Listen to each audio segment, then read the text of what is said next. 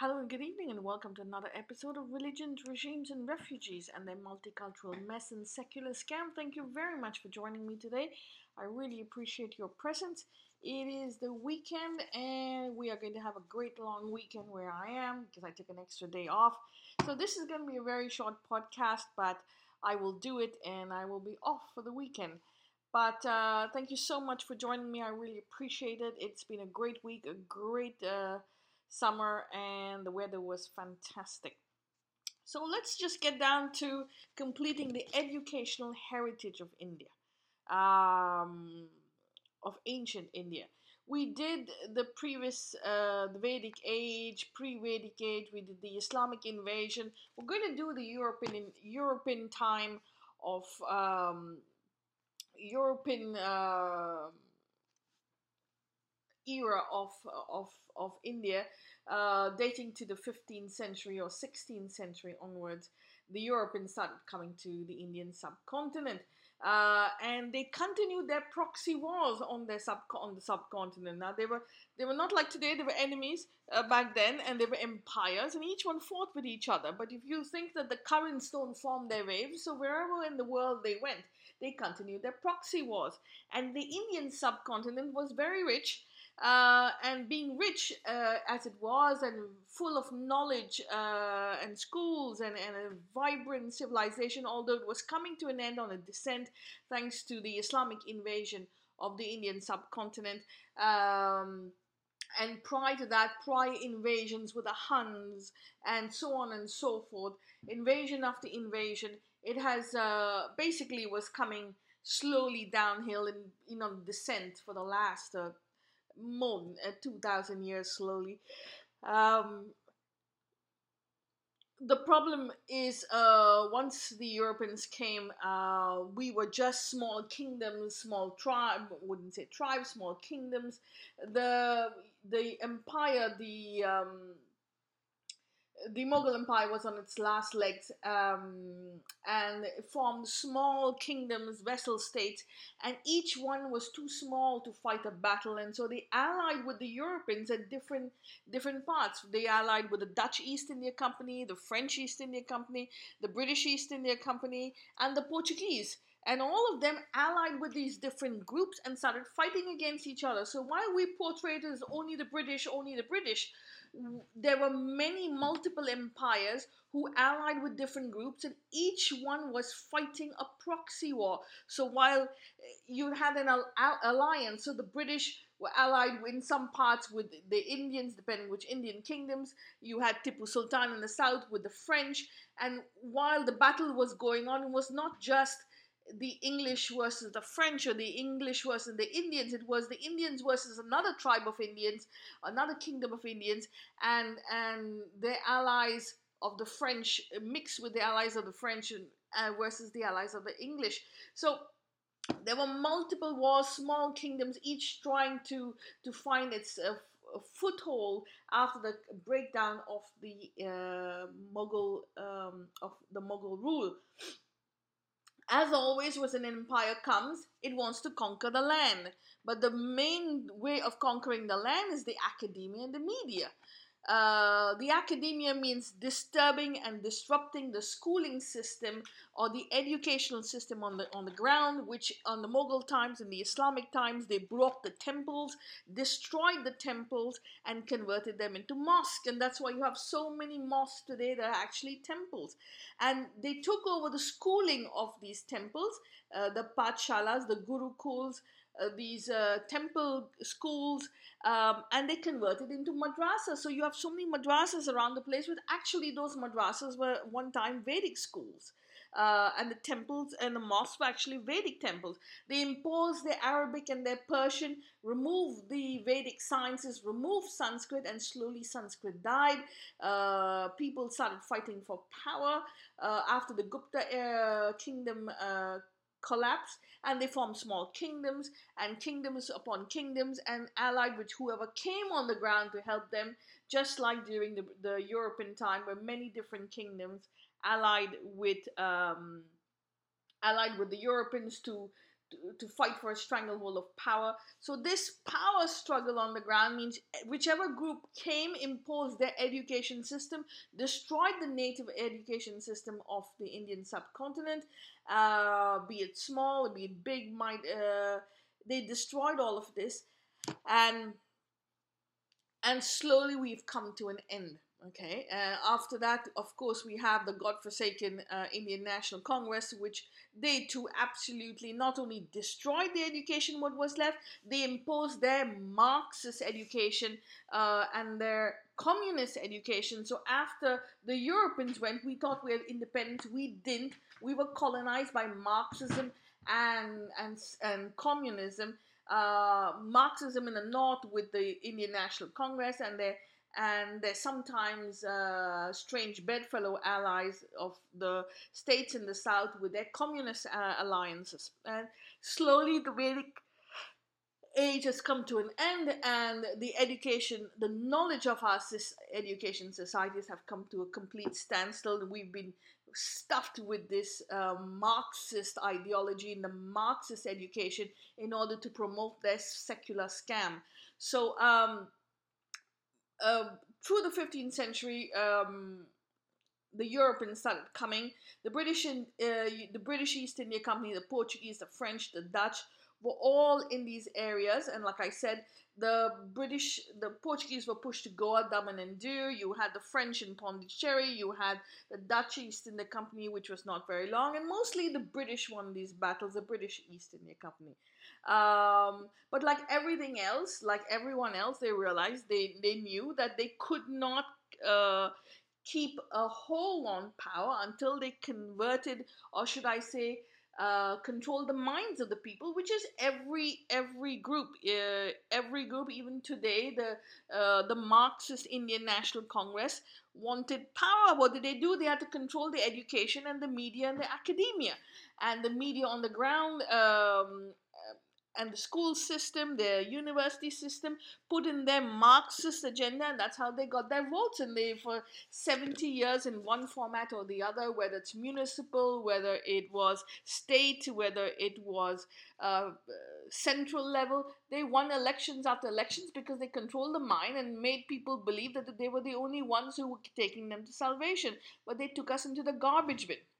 So similarly, the Europeans knew that they had to control the media and the acad- sorry the academia and the media of that time.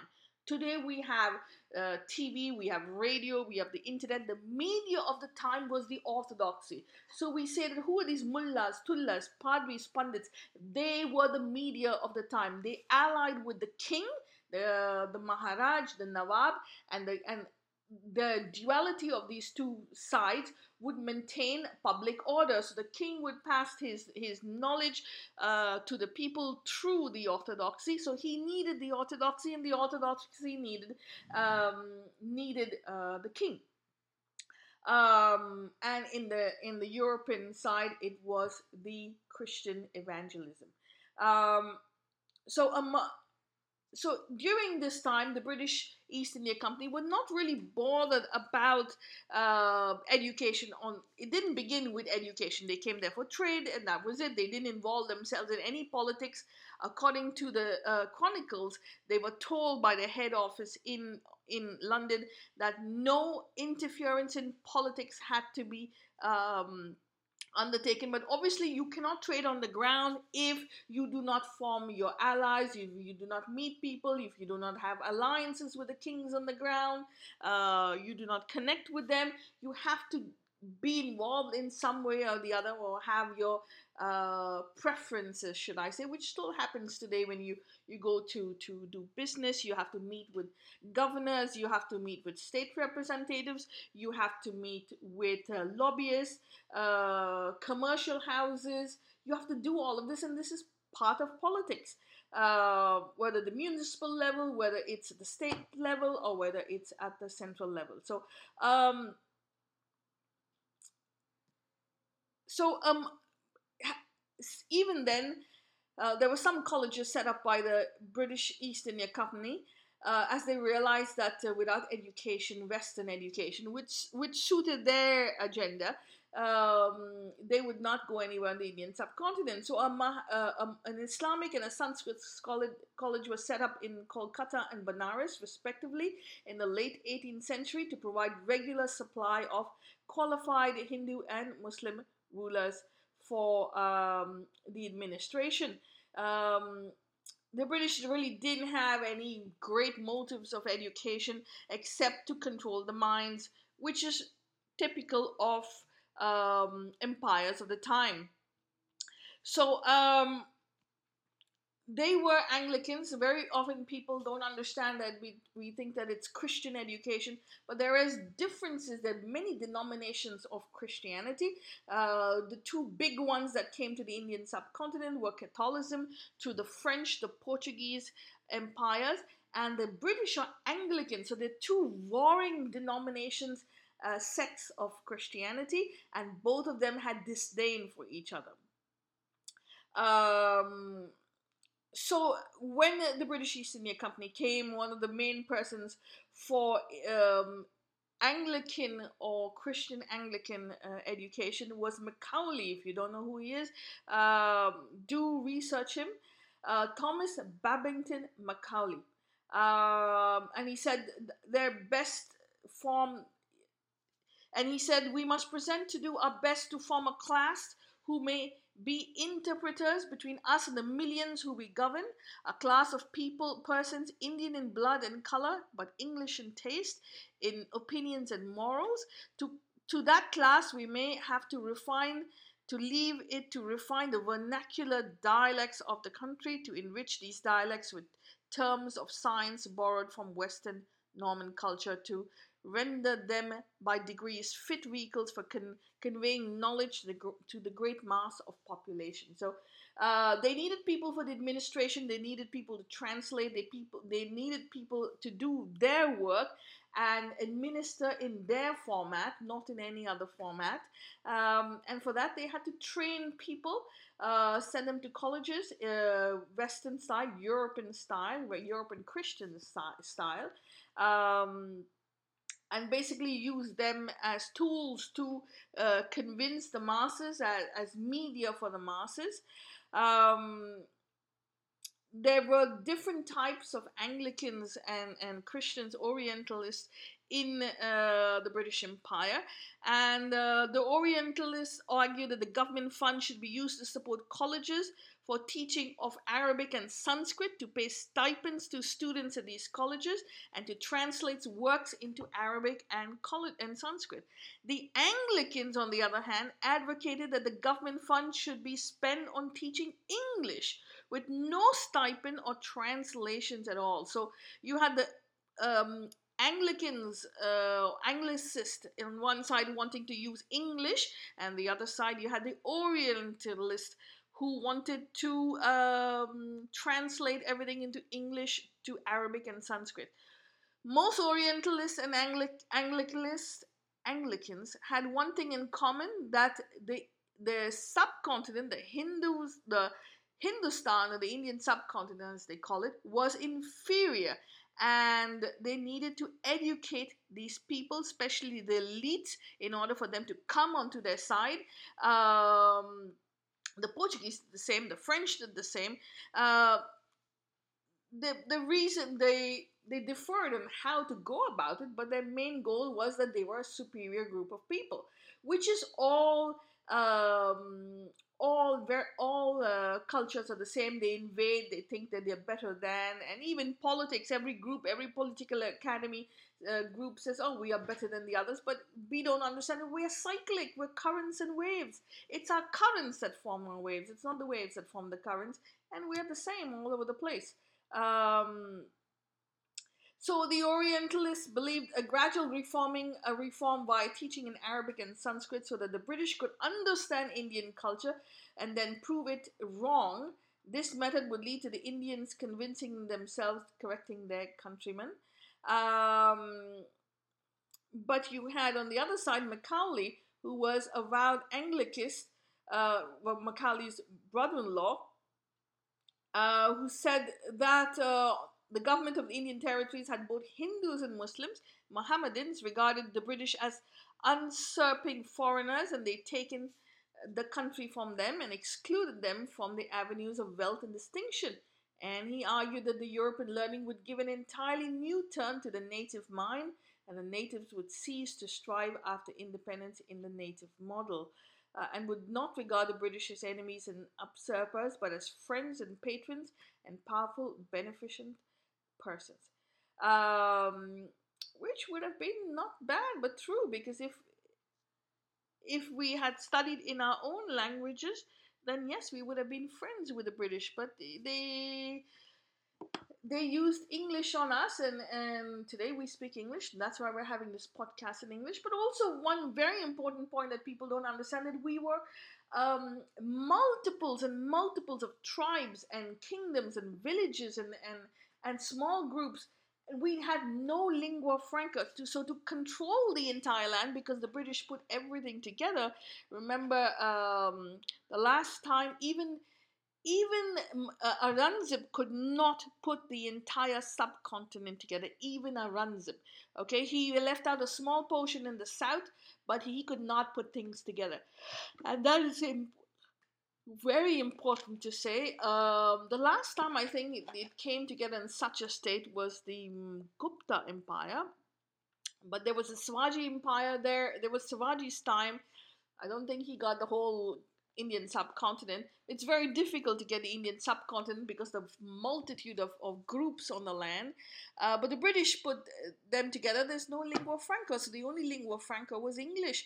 Uh, of course, you could say that within the English, uh, in the British Raj, there were many holes because there were many. Um, individual kingdoms, uh, principal, prince, uh, princely states as they were called, but they allied with the British, and so uh, the British uh, supported them uh, through uh, through through power, through feudal power, um, and provided them security. Um, but going back to the British, uh, Macaulay's brother-in-law's arguments against Sanskrit and Arabic as a means of instructions uh, sound Kautilyan in strategy. Uh, Arabic literature would keep reminding Muslims that British were infidels and usurpers, like uh, Sanskrit texts would inform Hindus that foreign rulers were unclean beasts. He pointed out that already in the army there was a clear distinction between English officers and native sepoys, and not one of the 500 educated in Arabic in the seminary would be interested in enlisting in the army. Therefore, it was important to em- employ, educate the sepoys in English. Um,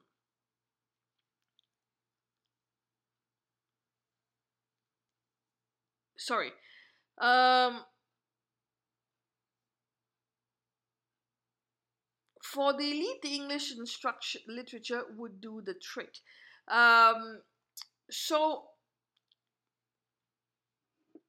if they basically the English thought if they did give the English literature to uh, the new Indian territories, then they would reject the tre- teachings of the Brahmin priest. The natives will not rise against us because we shall stoop to raise them up. Um, those he also noted that those who were educated in English would cling to the British rule because they would have everything to fear from a native government. So they would think the English is superior. They would be loyal to the British Raj uh, and not to the Brahmin priest and the leftovers of the feudal lords on the inside well, they were not wrong. There were a lot of people who liked the British rule and they considered, uh, they went against Mahatma Gandhi, they went against Nehru, they went against Jinnah.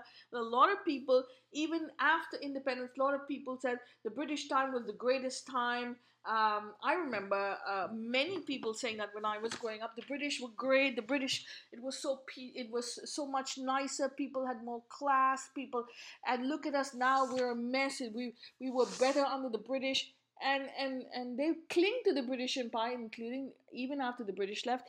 Many many many years later, even when I was studying, and I remember these times, and it's very much like in Goa, the Portuguese, uh, the many Goans who who prefer the Portuguese rule to the British to the to the Indian rule. Uh, many Anglican uh, Anglican emphasized on the convenience attached to having English speaking natives, given that a large uh, number of British officers were constantly being deputed in India, it was troublesome for them to understand the various languages and dialects of the natives. Also, it was costly and time consuming affair to translate various English books into native languages. In other words, the interests of the people of the land became subservient to convenience. Um, there were many people on the ground, also locals, who rejected Sanskrit and Persian in favor of regional languages. Um, they championed uh, European languages and Indian languages as vernacular. Um, because there were so many Indian languages, it was English, as you know, is is easier because they don't have masculine feminine anymore the old english has masculine and feminine but new but modern english uh, what should i say english for the last 200 years doesn't have it um, i don't know what the timeline is but um, modern english doesn't have it so it was easier to learn english uh, without the accents um, than the local languages uh, coming to christianity now we know that uh, religion or God is always the biggest driver to colonize people's minds. So you give them God in your own uh, theology or mythology, and guess what? They are now. Um, they are now the best they, they are your best friends um, so spreading of Christianity through the orthodoxy was the main goal, and through the orthodoxy they could give orders uh, to control to the orthodoxy, who would control the mind of the people, and the orthodoxy, like even today, will dictate who uh, the loyalty stands with. So you can have, when I was growing up, um, every single Christian priests made sure to tell us who to vote for. So they would come to our houses and tell us to vote for the Congress. And and they they did not tell us how much money exchanged hands between the Congress and the church, uh, how much votes were exchanged, and how much power they had.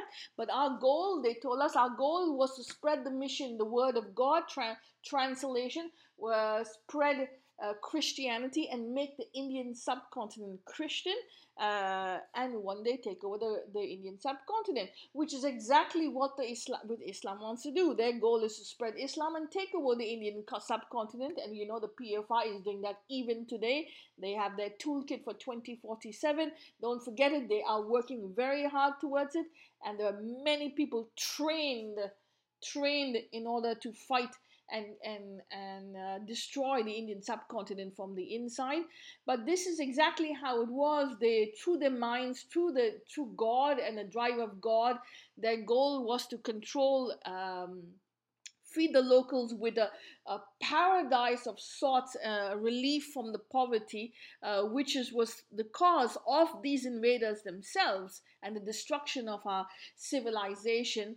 Um, and then feed them, keep them poor, and then feed them with God and this fantastic paradise to go to in the end of the earth, and thereby controlling their mind and controlling their vote, which exactly happens today. So, um, there were even uh, Macaulay himself wrote a letter to his father. No Hindu who has received an English education ever remains sincerely attached to his religion, my friend. This is what Macaulay said. He expressed a firm belief that his plans of education were followed up. Uh, there will not be a single idolater among the respectable class in Bengal 30 years hence. Oh my God. Um, so, um,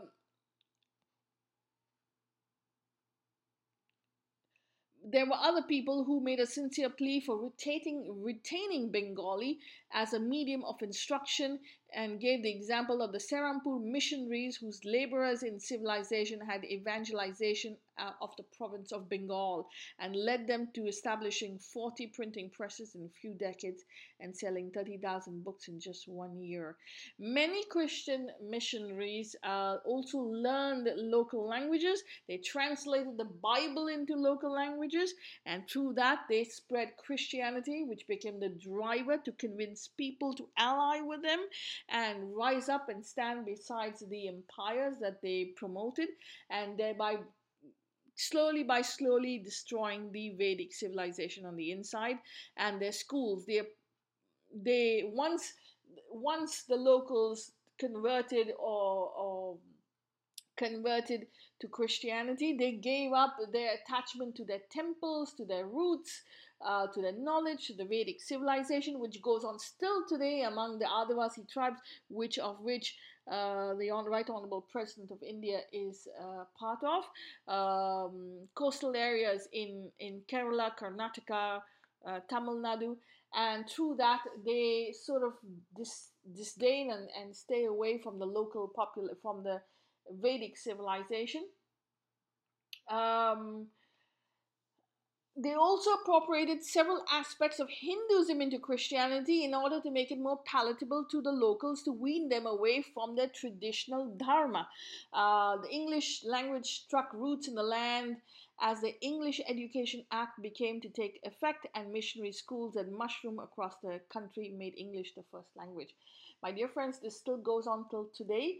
Um, so very often you take the local traditions, you uh, dock your traditions and your mythology and theology behind these traditions. Keep, let them keep their culture, but give them a, a, different theology and slowly you, you embed yourself in their head and before you know it you become friends with them they they understand you they keep their culture and over a period of time they forget their local uh, language they forget their sorry their local culture their local uh, uh, civilization and they are attached to your your they become indoctrinated in in uh, with your narrative and you they will not leave you afterwards. You cannot they cannot take you from your mind and you can colonize their mind thereby colonizing the economics around them and their power around them.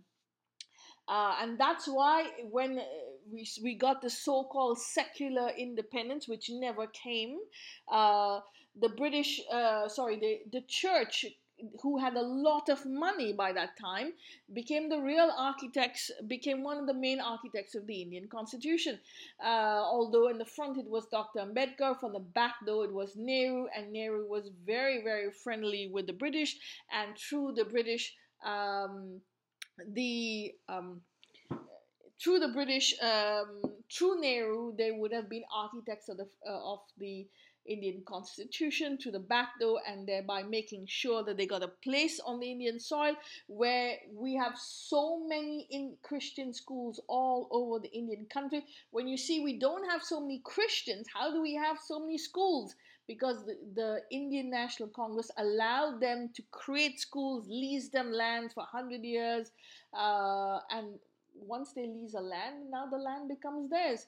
Even if the lease is up, the land becomes theirs. And then all they have to do is scream, oh my God, fascism, fascism, fascism. They've got so much of money. They are the richest people in, in on the Indian subcontinent, the second after the defense forces. Um, they've got so much of land. They've got so many schools. What are they doing in these schools besides teaching through the back door? They're evangelizing. Um, and this happened during my time as an ex-Christian. I can tell you this happened 100%. And then they'll indoctrinate you to feel to be ashamed of yourself. They'll they'll they'll they'll uh, they'll indoctrinate you, chastise you to be ashamed of your heritage, ashamed of your history, ashamed of your culture, and they feed you with the shame, shame, shame, and disdain for your local culture, and they take away your confidence from you, take away, com- they make you feel that ashamed of yourself, you're a sinner, and you have to become dependent on them. The only way to become dependent is to cleanse yourself of God, and since they control God, they then control your mind and the economics around you and they make you sh- and and you lose confidence in yourself once you lose confidence in yourself you're dependent on them and they control everything and this is exactly what they did during the european time era on the indian subcontinent um, and that's why it still happens today. I think a lot of this proselytization, most of it happened after independence and before, and because the Indian uh, National Congress knew that they needed votes, and the only way they, they got votes is to proselytization of the uh, church and uh, the Islamic uh, establishment in India, quietly using secularism as a backdrop or, um, uh, um, an, um, a screen to camouflage the continuing colonial arrogance and imprint on the Indian subcontinent and to uh, handcuff the Vedic civilization from ever re rising ever again. Their goal for the secularism was to control to handcuff and, and control the minds of the local people, of the Hindu people, to give up their Vedic civilization to the detriment of our ancestors and our land and our knowledge and keep them colonized in their minds through the Abrahamic invaders who invaded the Indian subcontinent. Um, so many uh, Indians became Anglicist. Uh, it's important to uh, argument made by Anglicists in favor of standardizing English medium education was that Indian natives themselves were eager to learn English. Uh, yeah, of course, because English is much easier language than to learn than to learn non-English languages. Um, and because there was no unity among the people on the ground, surely they they um, they wanted they they learned English. Uh, also, the um, people were poor on the ground after 1500 years of rule by invaders, by individual kingdoms, local kingdoms who only were involved in warfare, war, war, war. The, the Jagidari system, where which from the Delhi Sultanate, which led left the uh, Indian people poor. Uh, the the Zamindari system, um, all these feudal systems, this the the tribal system, the um, serfdom which existed left the people poor. They only the British East India Company what they did and why they were so successful on the Indian subcontinent. You'll say, okay, well they were bad, they're good, but why were they successful? Because they they agreed to trade with everyone and anyone. They were willing to trade with anyone, any group, uh, and that's why they formed these fortresses, which are now the cities of Madras and Mumbai and and um, Surat. Um, they fought, they traded with anyone. So even if you were in a tribe, you belong to this caste, or should I say, these groups of uh, people, these villages who only traded as one village to the other. You cannot get out of the system. They found a vent. They found a vent uh, with the with the British East India Company to uh,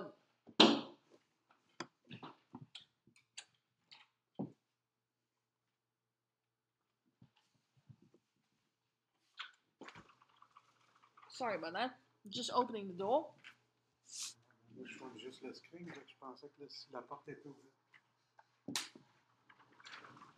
So yes, they they found a vent through the British East India Company to trade, and by trading with them, they gained money, they gained economic independence, and they got out of their cycle of serfdom, which was very important, which was pulverizing the Indian subcontinent uh, they got out of the cycle of the zamindari system. They got out of the, uh, the cycles of these maharajas and, and, and nawabs who just plundered them, uh, taxed them, took their lands, and slowly by slowly they rose. So a lot of people who considered themselves uh, middle class today or even elite at one time during the British time uh, during the British East India Company 200 years ago, 300 years ago, they were all slaves themselves, serfs who were caught in this uh, uh, zamindari, jagidari system, the colonized by the by the Islamic invaders and fought with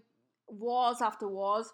So learning English would give them a way to rise up to the British ranks and, and economically disassociate themselves with the poverty on the ground. So they were ensured themselves jobs, they ensured themselves economics, by learning English and trading with uh, the British East India Company. So learning English was was was a way out of their poverty, so to speak, and that's why a lot of people um, were eager to learn English.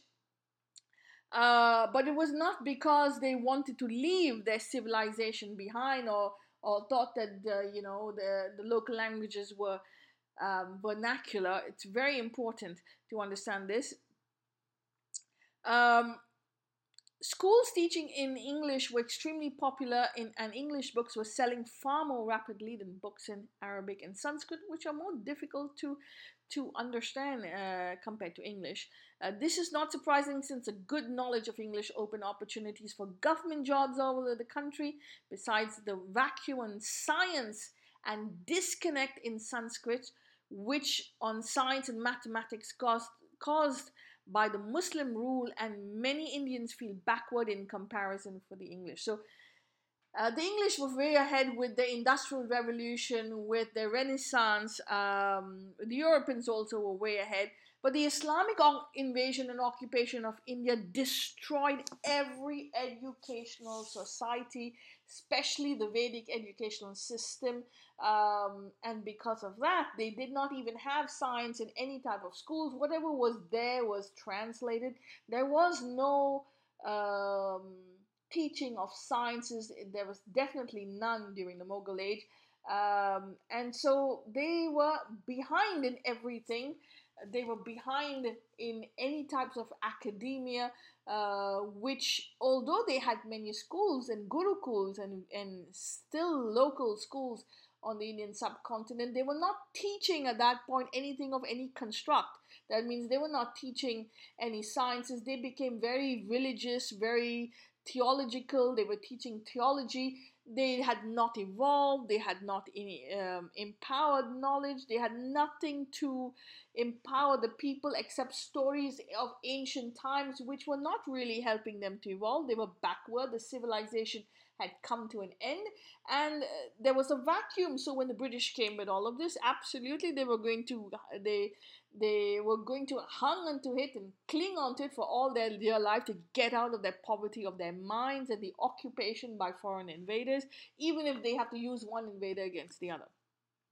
One of the proponents of this was Raja Ram Mohan Roy, who uh, is one of the most notable Indian Anglicists who petitioned for the teaching of uh, European sciences and arts.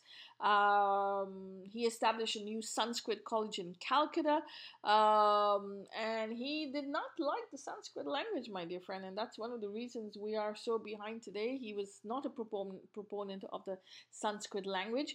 Um, he says Sanskrit language was teaching things that were 2,000 years old. We have not moved on. Uh, no improvement can be expected uh, by, from inducing men to consume a dozen of years of the most valuable period of their lives in, in acquiring uh, or Sanskrit grammar, which was wrong. And he was one of the proponents of this English education. Um, he was he was instrumental in establishment of the Hindu College in 1817 for imparting secular and scientific education, uh, which later became known as the Presidency College of Kolkata. Um, and uh, yeah, absolutely. Well as to say that uh, the Vedic uh, education was not scientific. They had more science in it to even today compared to the Europeans of the 16th and the 17th century. No doubt the Europeans had modernized, uh, but look, you can see thousands of examples of science and and and knowledge uh, in the in the Vedic texts and the sutras uh, compared to uh, the Europeans of the time, but obviously it was difficult to decipher. And um, Raja Ram Mohan Roy was in favor of English. Um, so when England, when we were embroiled in this debate of what to to learn, what to teach the the new children, the English in their own country were behind. They were not giving education to everyone. Uh, a small fraction of children in England went to school, and only books. And the only book most literate people knew was the Bible. Why? Because if you educate a, a, a nation, you will give them power, and if you give them power, you will lose power. So keeping the the people dumb, keeping the people uneducated, illiterate, uh, and serfs guaranteed them a, a, steady flow of slaves and cheap labor. It also guaranteed them power. So The English were not educating their own people. They were just teaching them the Bible and telling them to go to God. The more they kept you poor, the more you they kept you dependent on them, and all they had to do was teach you God, and you were going to heaven, and you you you knew everything, and that was all you needed. And that's why they keep people poor. Uh, in the 1960s, Dharampala, Gandhian thinker, came across an archival material of extreme significance in London. He discovered documents related to a series of surveys commissioned by the British government in the 19th century to assess the level of indigenous education in India. This set him on the path of pioneering research, uh, which brought up startling data. Okay.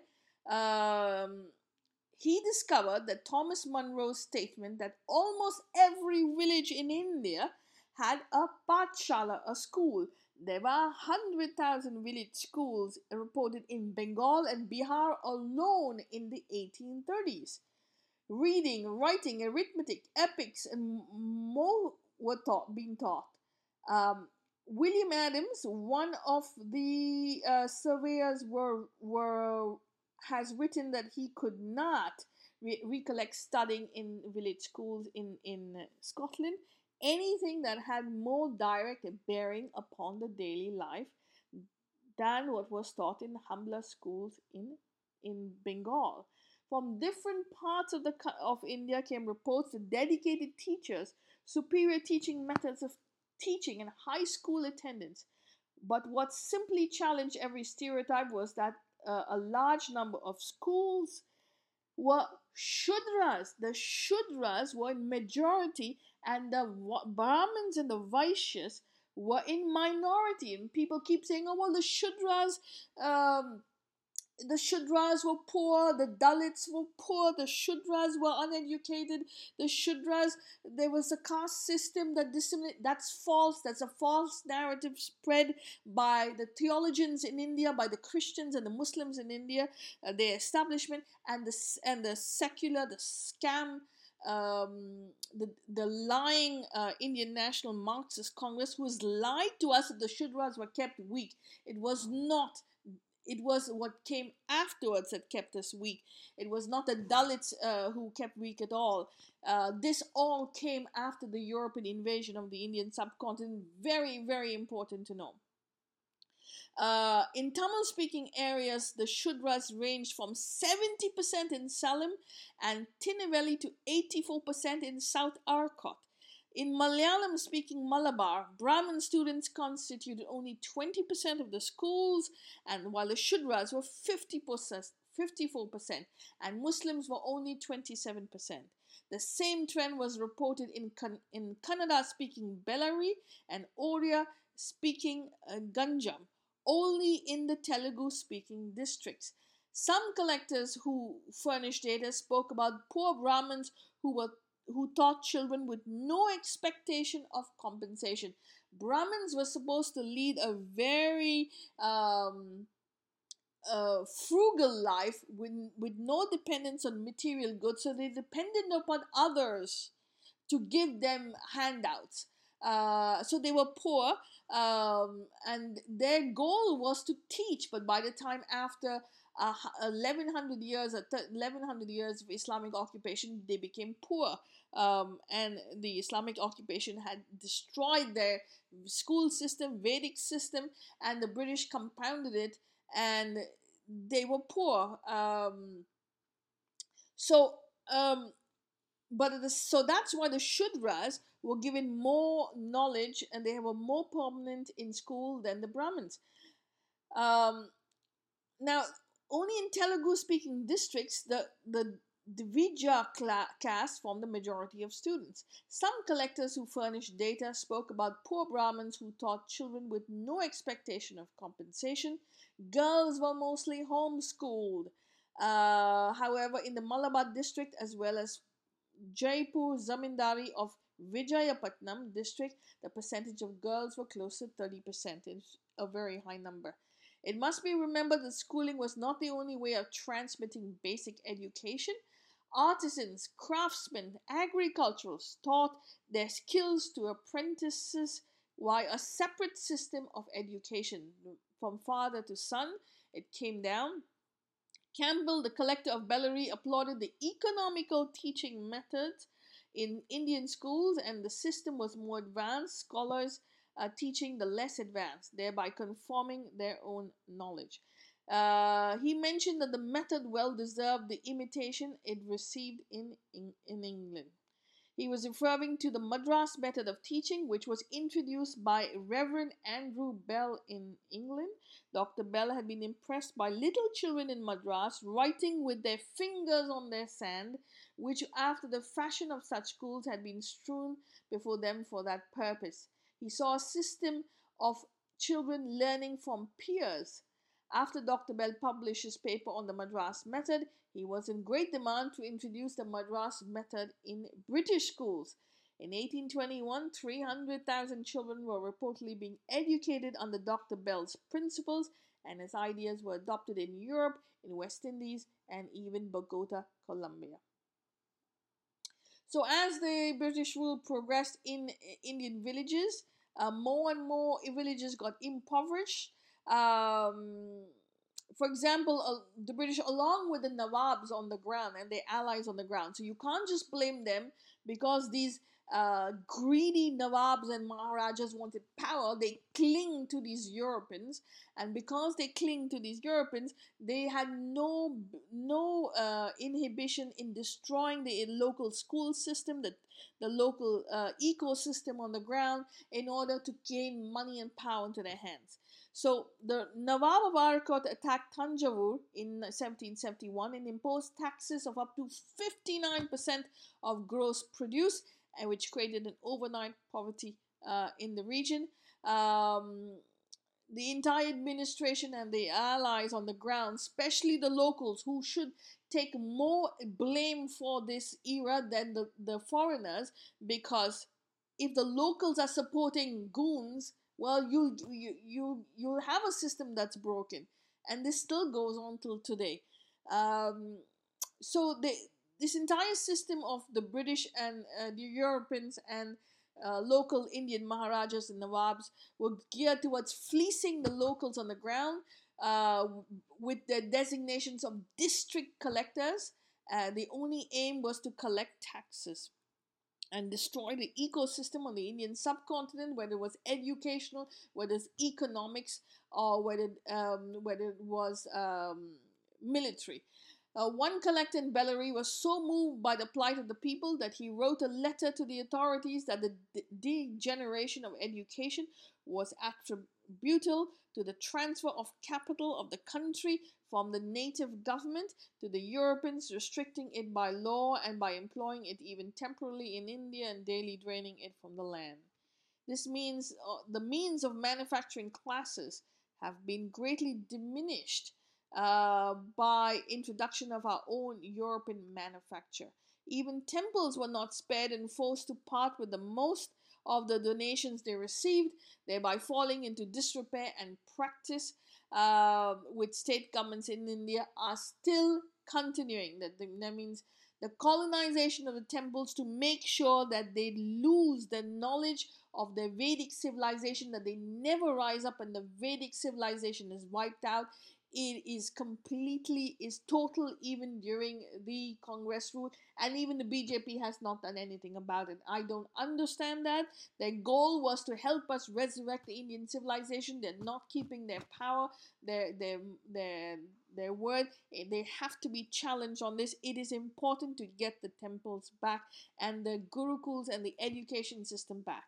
The british education policies also sounded the death knell for regional languages um, which every subject being taught in English and mother tongues were relegated to second languages, uh, and the quality of the literature in regional languages became below par. Illiteracy and low self confidence became associated with the absence of English proficiency. I mean, means if you didn't speak English, you were considered illiterate and uneducated.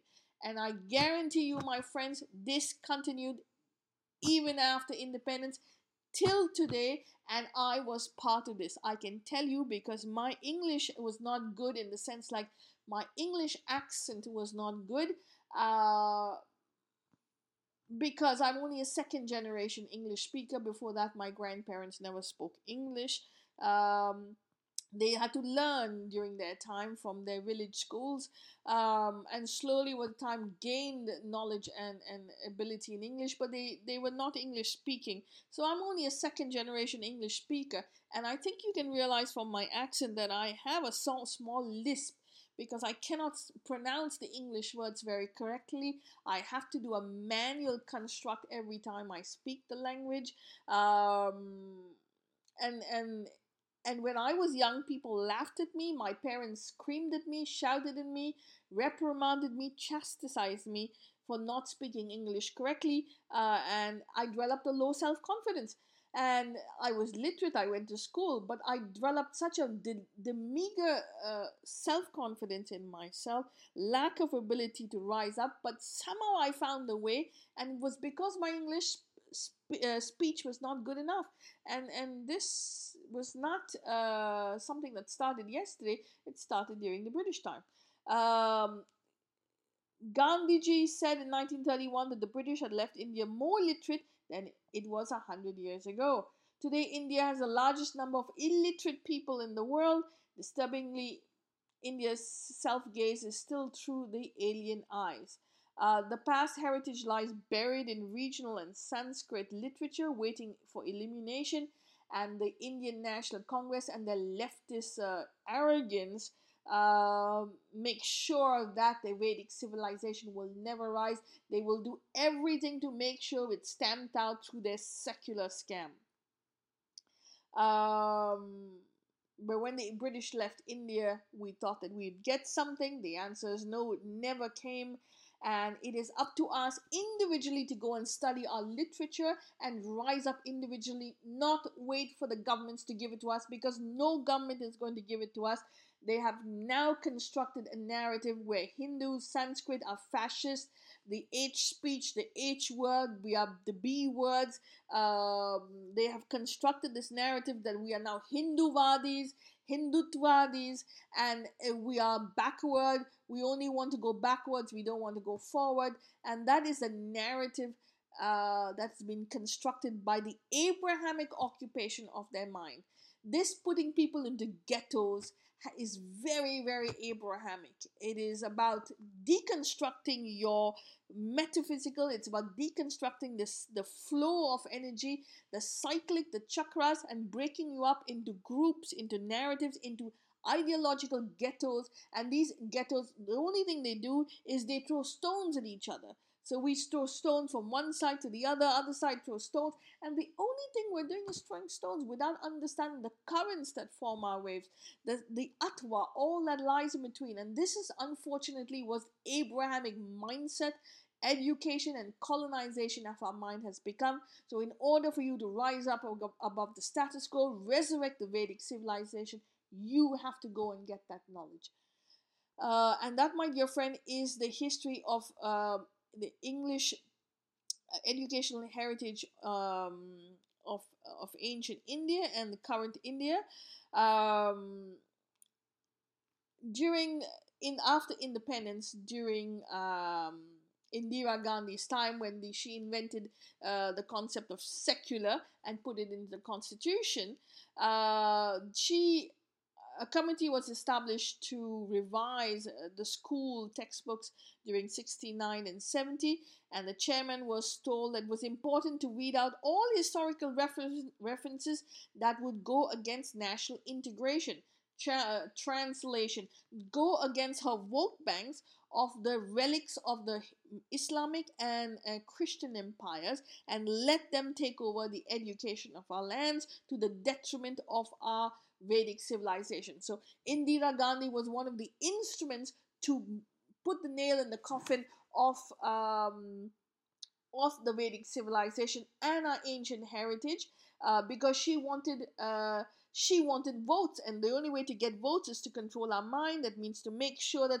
all the negative that affected her vote bank would be removed and through the camouflage of secularism and national integration she didn't have a problem of calling uh, of maintaining the caste the dalit.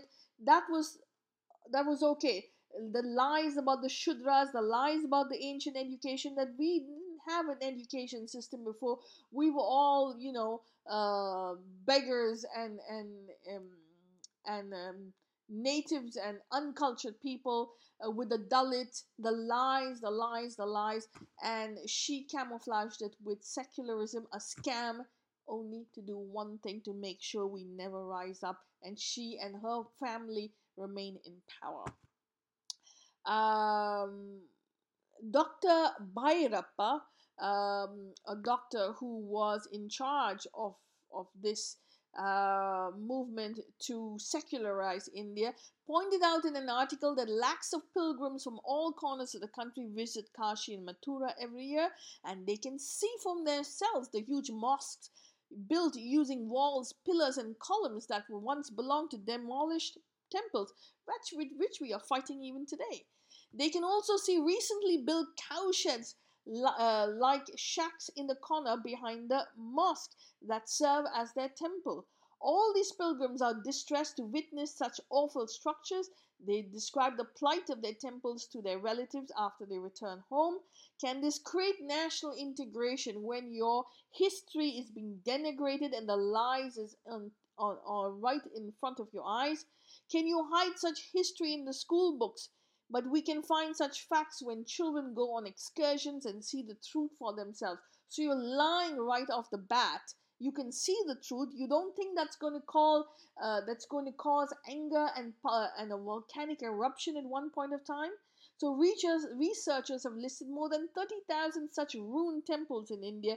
Can we hide them all? Was his question. When the chairman of this committee said the truth, uh, could hurt the feelings of the minorities and divide society, society. The Bhairappa said it was wrong to categorize society into majority and minority, which would be divisive in itself, which is right. Having minority and majority is divide and rule. Also, why would the minority think of Ghazni, Muhammad, and Aurangzeb as their own people and hero? whether they are minority or majority, if the education does not impart character to face the truth with emotional maturity, such as education, is meaningless and very dangerous. Predictably, he was removed from the committee, and thus began the saga of school textbooks perpetuating historical distortions and whitewashing of tyrants such as Aurangzeb, Tipu Sultan, and Muhammad Ghazni. Uh, well, doesn't say Ghazni over here. Contrast to which, in the Holocaust taught in schools in Germany, the children not only learn about the Holocaust, they visit synagogues and concentration camps where chilling details were preserved and carefully. Um, children were encouraged to be adults who accept their Nazi history, to know the undesirable results of dictatorship and persecution, and to forge a harmonious future. Um, in fact, the Germans even have a term I'm not going to pronounce it because it's too long, to mean public debate, which in a country of problematic period in recent history, which refers to the traumatic events that raise sensitive questions of collective culpability. Admittingly, it's hard to find a single country where children grow up with good knowledge of their history. Uh, in America, children are taught that the natives mostly died of disease in Germany, children do not know about the caste system. In China, they do not know the excesses of Mao. The Islamic countries will not tell them about the atrocities, the slavery, and the uh, inhumane genocides created by Islamic invaders. They're colonized as the true, true people of God, but they, they control the local minds by telling people that those who were invaded and, and colonized were kufr. Uh, but India is the only country in the world whose national motto is Satya Mave Jayate, or truth alone triumphs. And hopefully one day it will triumph, but it will not triumph without your hard work and my hard work. So I ask you all, every single one of you, to do your homework. Research, please um, and spread the knowledge, have that discussion with your friends, with your family, with your social media groups, with your schools, your colleges, your people at work.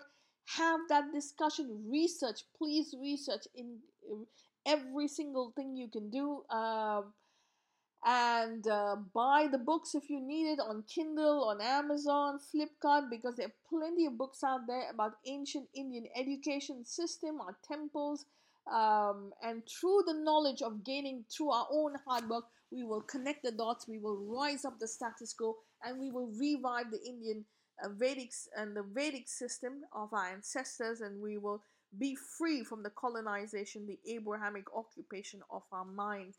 And that is what's most important offloading the Abrahamic occupation of our minds, healing from the inside, heal, heal, heal, reconcile with ourselves, build our confidence, build our knowledge, and resurrect the civilization and break down the barriers, the ghettos of ignorance and adharma, which has kept us slaves and living in fear of uh, the Abrahamic um, ignorance and the invaders. So, um, thank you very much for your time. I wish you a great weekend. I hope you have a great time. I am going to be on a holiday. I do not going, uh, know if I will have access to the internet, so I might not be here for three days. But if I do get a chance, I will definitely uh, love to do the podcast during this time. In the meanwhile, I wish you a great weekend and thank you very much for your time. Stay safe and see you in either tomorrow if I can or in three days if I cannot. Uh, cheers and uh, stay safe, everyone.